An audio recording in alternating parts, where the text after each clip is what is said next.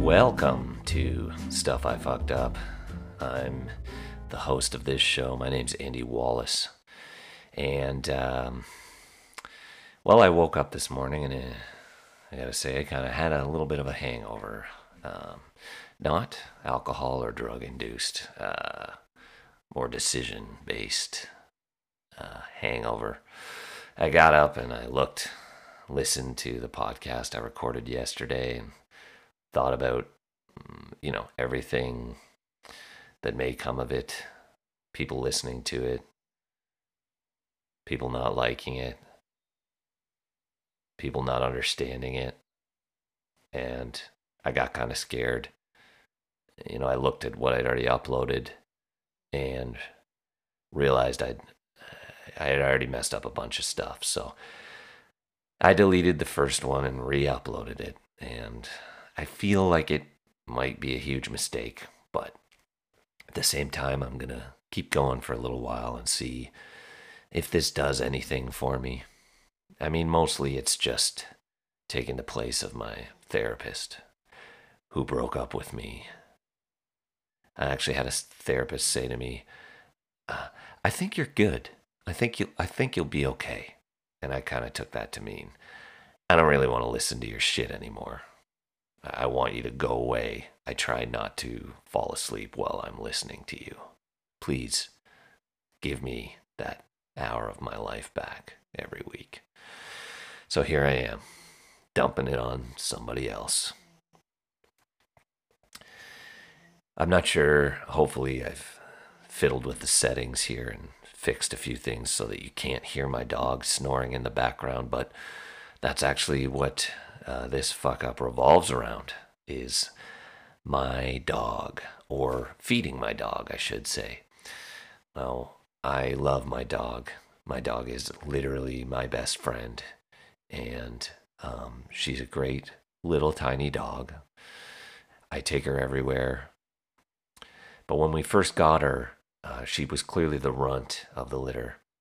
And she, when we went to feed her, um, they gave us this food, and it was these huge, regular sized pieces of dog food, you know, kibble.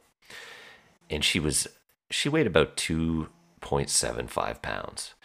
And she, there was no way in the world that she could eat one of these. So the lady said, uh, you know, the breeder lady was like, well, you know, wet down the food with water because it can be tough for them to eat this. So we did that, but uh, it didn't seem to be the hardness or or the size of the food that was the problem. The problem was my dog was uh, literally afraid of the dog food.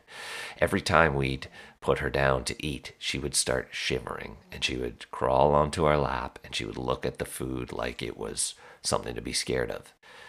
And so when we first, you know, we first it was our first dog, first puppy, and we thought this dog's going to die. We're going to kill this dog immediately so my wife actually wrote to the breeder and was like, "She's not eating. What do we do?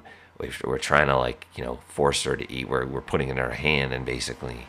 Uh, there goes another tractor. Uh, we're basically putting it down her throat. And the breeder wrote back and she's like, You're spoiling her. Don't be stupid. She's a she's a dog. She has to eat. She will eat. And you know, breeders are weird because they don't they don't see dogs as things anymore. They're just, you know, they're just these transient beings that come in and out of their lives, but they don't, they don't, they're detached. Uh, and then, you know, this is, this is, this dog for us now is our whole life. And, you know, we've attached all of our hopes and dreams to this dog. So we want it to live. Anyways, uh, so we had a, to start out, we had a very hard time feeding her and, and, eh, you know, it took a long time, but we eventually got her to start eating uh, chicken.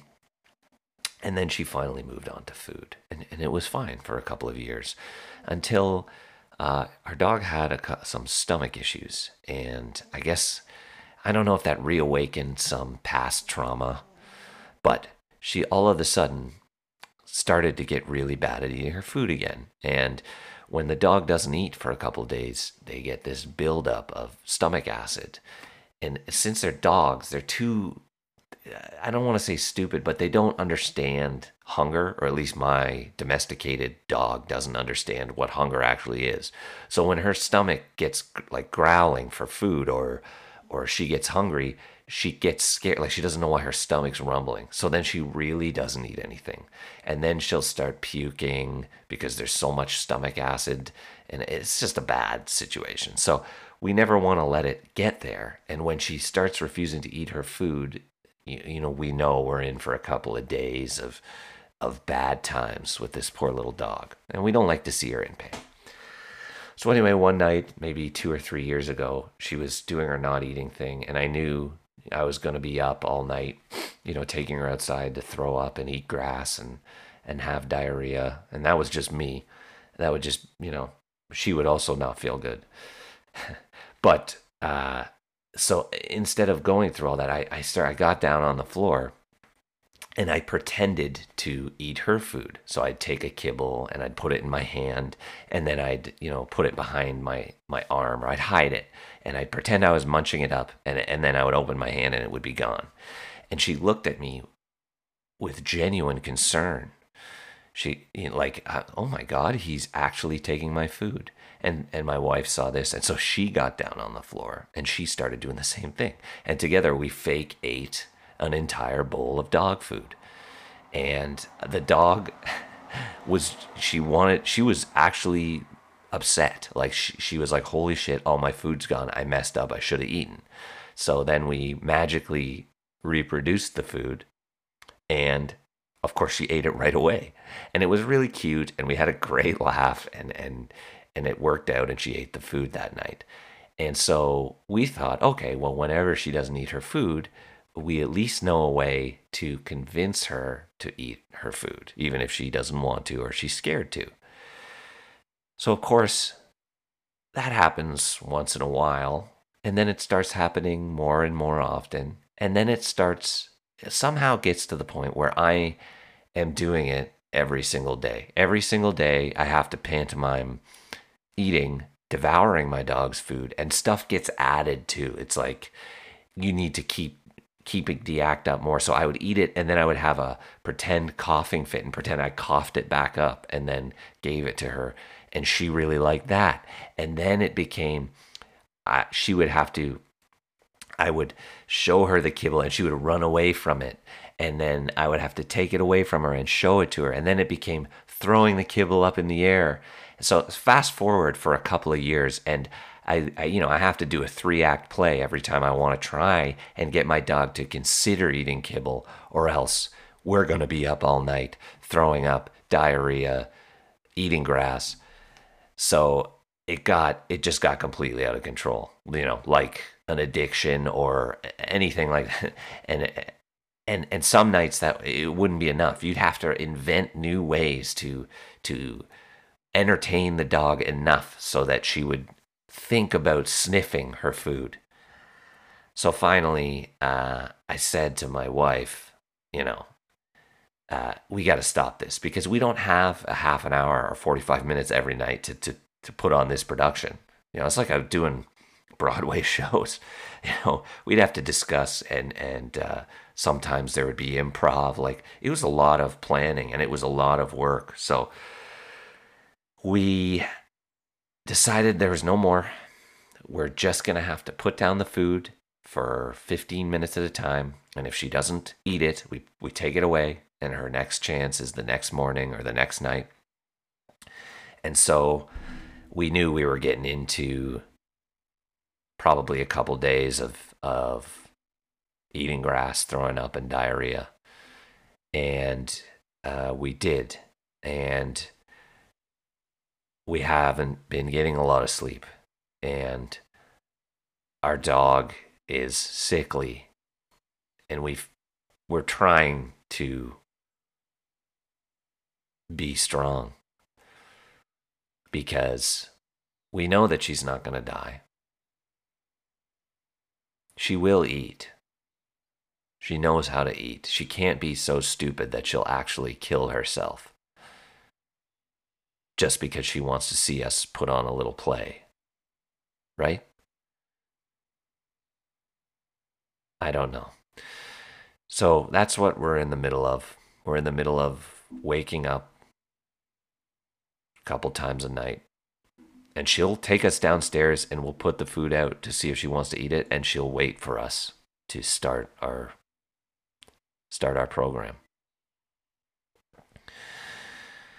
So what I'm saying and what I've learned is if you get a dog, a puppy, and it's afraid of its food, you do not, under any circumstances, act like you're eating that food yourself and taking it away from her. And I think, I think that's pretty well known. A lot like our dog doesn't guard food, um, doesn't have guarding tendencies. She doesn't get aggressive, but do not, um, do not do that. Don't, don't put on like a musical every time your dog uh, needs some encouragement for eating their food. Don't dress up in costumes and put makeup on and uh, reenact dramatic scenes every time your dog needs to eat because it'll it'll get out of control and then you'll be up all night. And there'll be a lot of diarrhea. That's what i've learned. So anyways um, that's my fuck up. Me, my wife and I, I say we both contributed to that one. But, anyways, if you have any of your own fuck ups that you'd like to share, or you'd like to perhaps give me some advice on how I can fuck up less, send me an email. An email at sifupod7 at gmail.com. That's S I F U P O D 7, all one word, at gmail.com. All right, that's it. I'll talk to you soon.